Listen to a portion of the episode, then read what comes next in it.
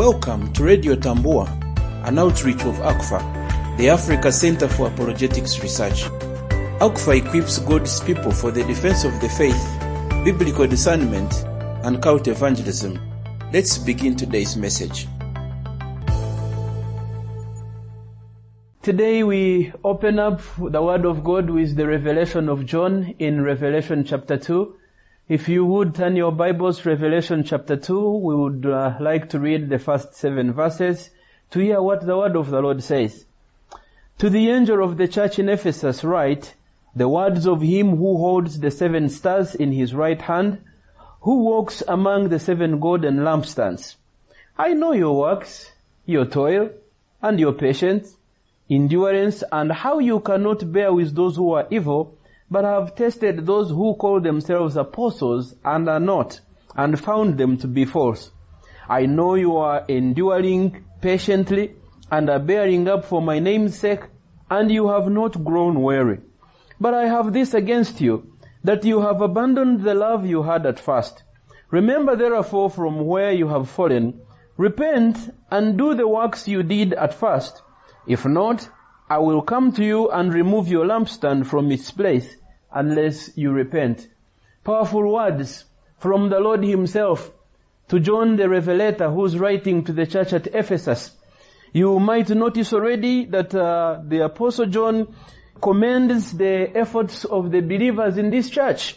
Not only are they patient and enduring under hardship and persecution, not only are they committed to the teaching of the Word of God, but there is one thing that he brings out that is of concern for each one of us today.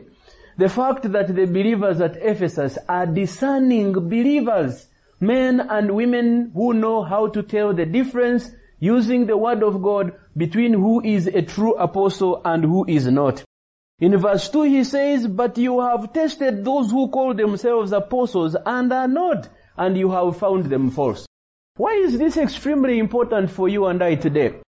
We live in an age today, or if you would call it the apostolic age, where so many believers have a hunger for apostolic leadership, apostolic teaching, and apostolic ministry.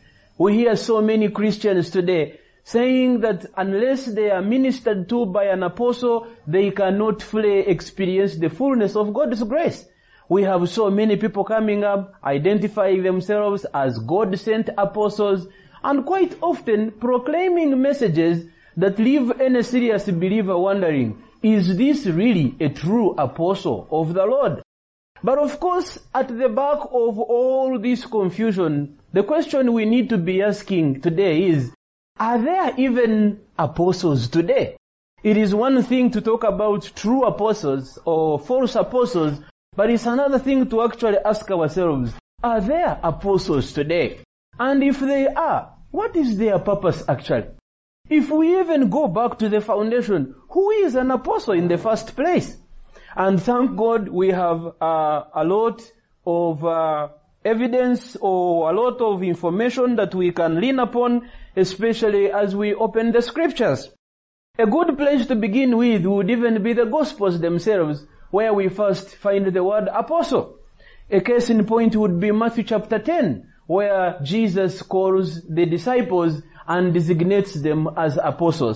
And one of the first things you notice right away is that there are so many multitudes following Jesus. There are so many disciples following Jesus.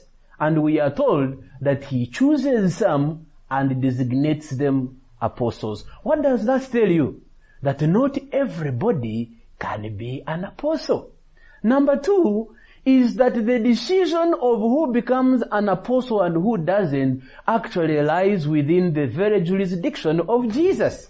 So somebody cannot wake up one morning and say, uh, I feel I am called to be an apostle or I just like to be an apostle because there are many after all. We notice from the scriptures that it is Jesus who chooses the apostles and sets them apart from the rest of the people in the crowds that follow him. In fact, when you look at Mark chapter 3, you notice that Jesus chooses the apostles after he has spent a night on the mountain in prayer. So this is not just a calling that one gets because they feel emotionally driven to become apostles. This is not an issue of democracy where you say, well, the majority think I should be one, so based on the majority, I now declare myself an apostle. No, Jesus spends the night on the mountain in prayer. And under the leadership of the Spirit, he chooses some, sets them apart, and designates them as apostles. But also if you look at Acts chapter 1 from verses 21 to verse 26, this is a passage where the apostles gather together and they are considering finding a replacement for Judas who was one of the apostles before his death. And Peter does not mince his words when he describes the criteria that should guide the choosing of a replacement for Judas. Listen to what he says.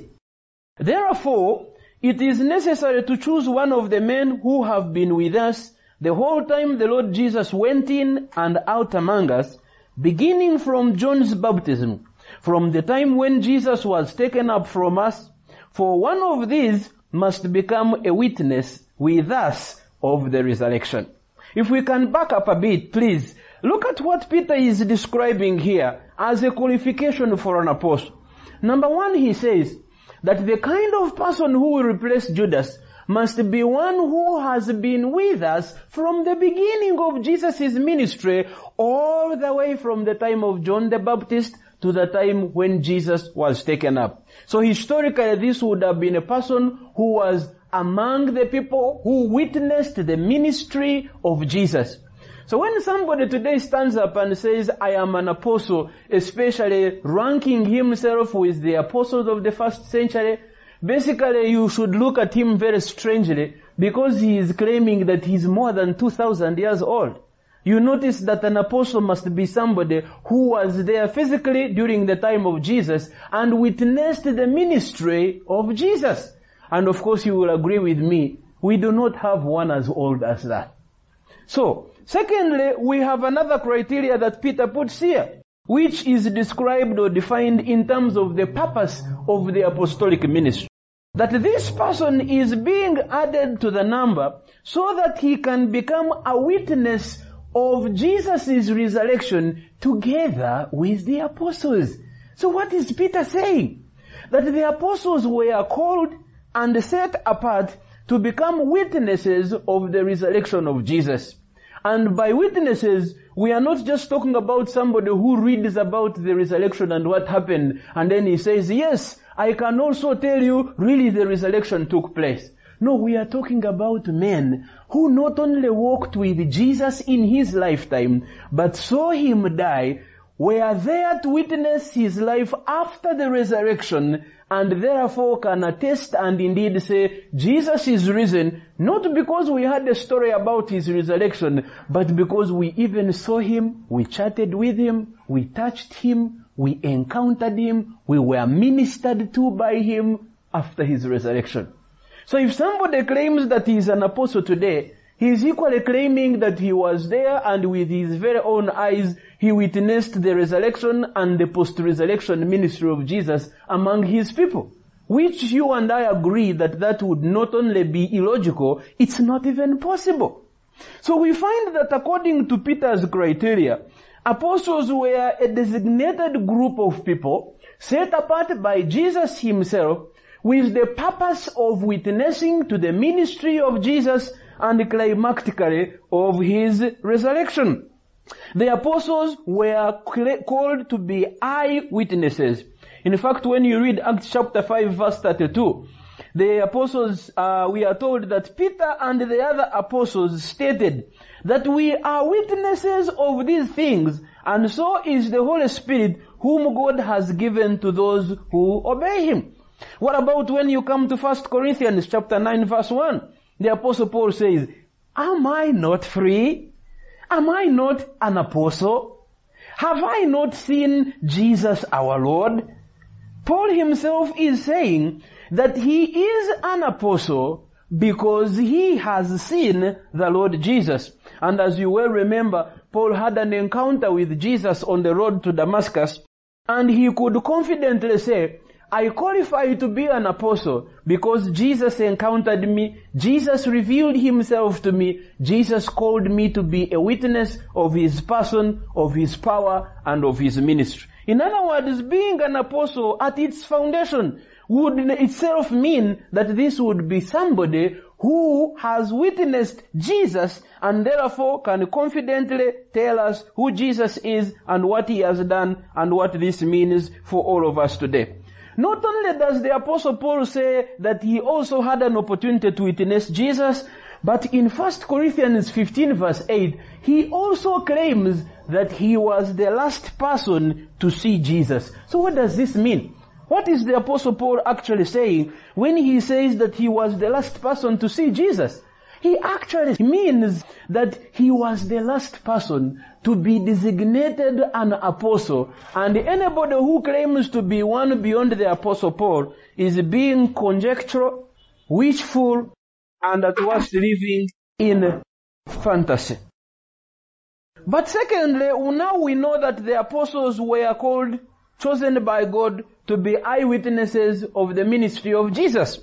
But secondly, we also notice that apostles were specifically set apart for the purpose of laying the foundation of the Christian faith and Christian doctrine.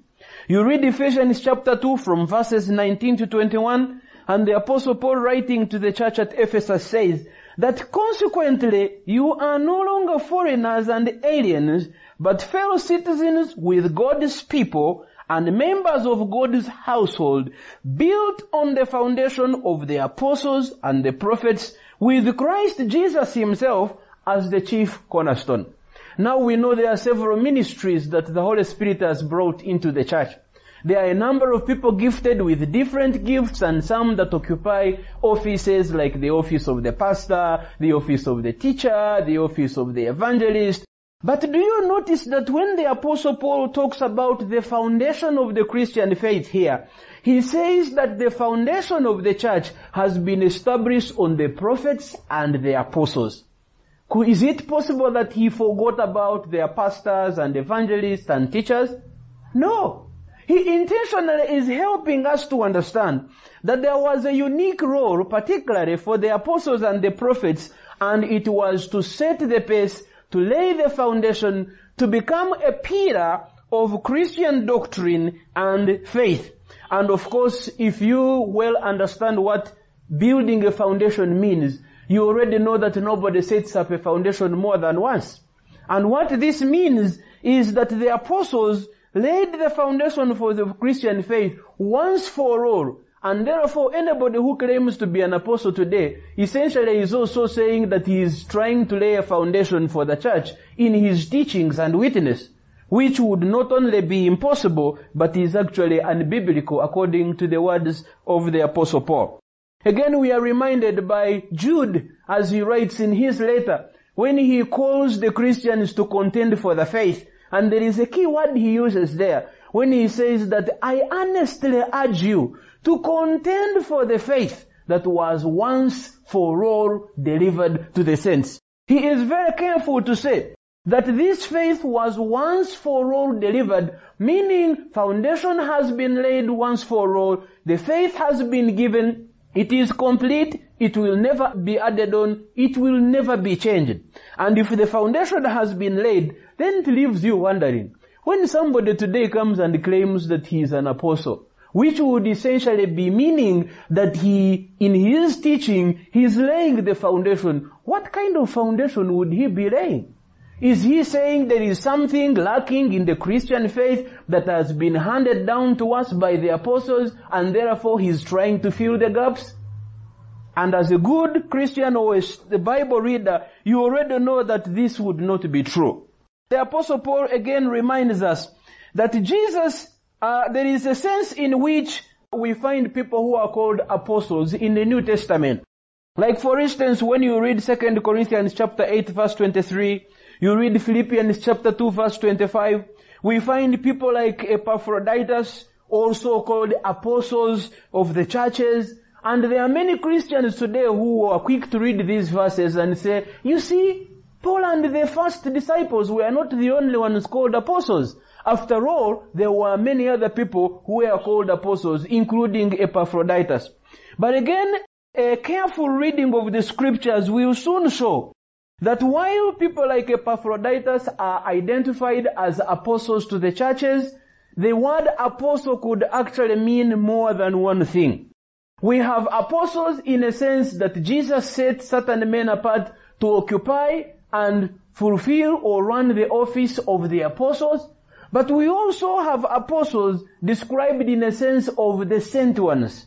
People who are sent to proclaim the gospel, especially in areas where it has not been.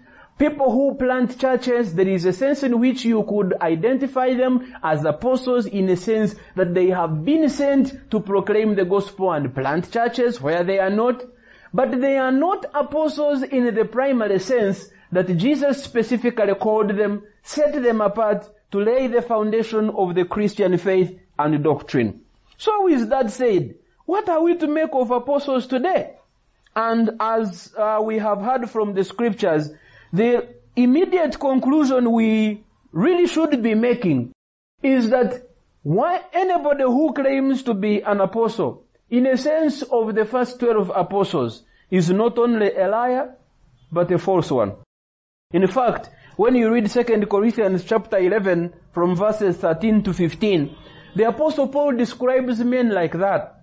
And he says that for such men are false apostles, deceitful workmen, disguising themselves as apostles of Christ. And he goes on and says that, and no wonder, for even Satan disguises himself as an angel of light. So it is no surprise if his servants also disguise themselves as servants of righteousness. Their end will correspond to their deeds. At the time of the writing, the apostle Paul is contending with men who had infiltrated the church at Corinth and were calling themselves apostles in the rank and at the status of Paul, and were actually undermining the credibility and message of Paul, claiming that they were super apostles more than Paul. And Paul is saying such men are actually false apostles, deceitful workmen.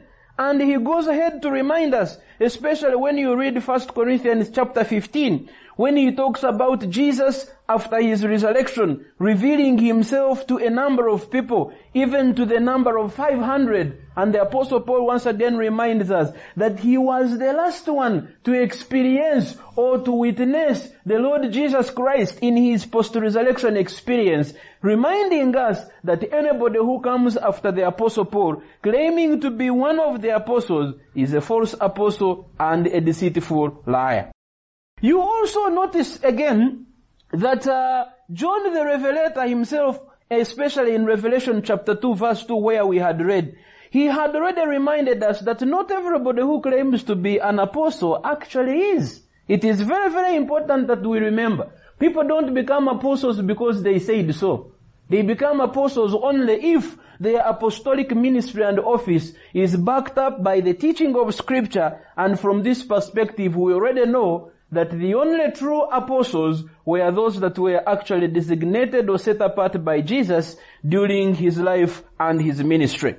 But we are also told, especially from the letter of Second Peter and uh, Jude's letter, that the apostles always called the believers to follow after the apostolic teaching, not to look forward for a future apostle. While in our days we are being told about a new apostle who recently came up and he has a new and recent revelation that he has for the church. Interestingly, you will find that the apostles in the first century always directed the believers to listen, to obey, to believe what the apostles had already given to them as God's word. Not what revelation would come in the future, but what was already penned down. The especially Jude keeps reminding the believers saying, remember what the apostles said. He's not saying, Keep in mind what the future apostles will say. No, no, no. He's saying, remember what the apostles said. Past tense. What the apostles have already said. What they have once for all laid down as Christian teaching or doctrine or faith.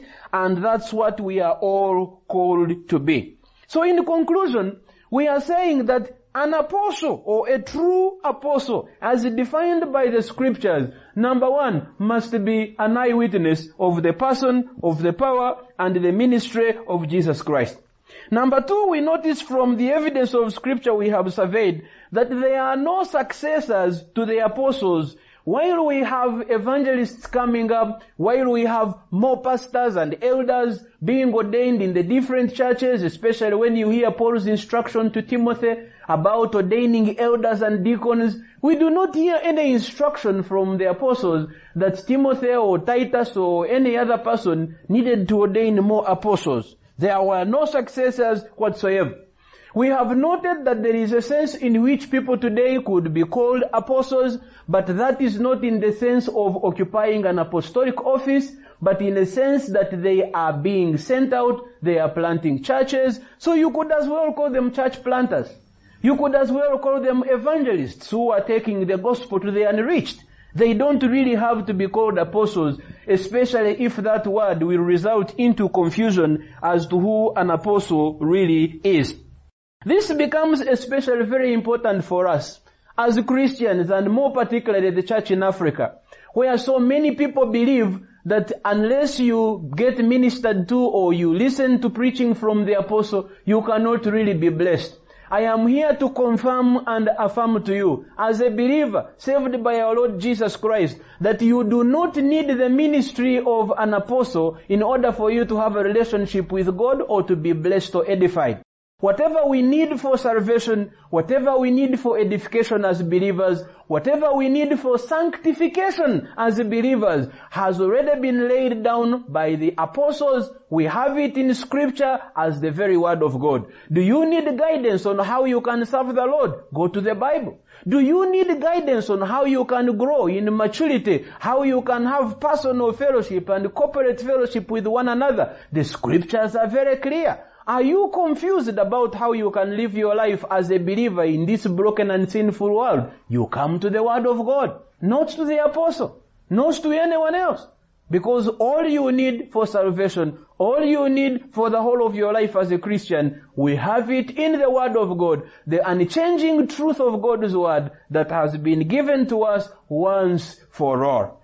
Unless you follow the teaching of God's Word, Unless you are discerning enough to know that those who claim to be apostles are actually not, the chances are very high that you will be led into error. And indeed we have seen many whose faith has suffered, who have been abused and misused by people who call themselves apostles and are not.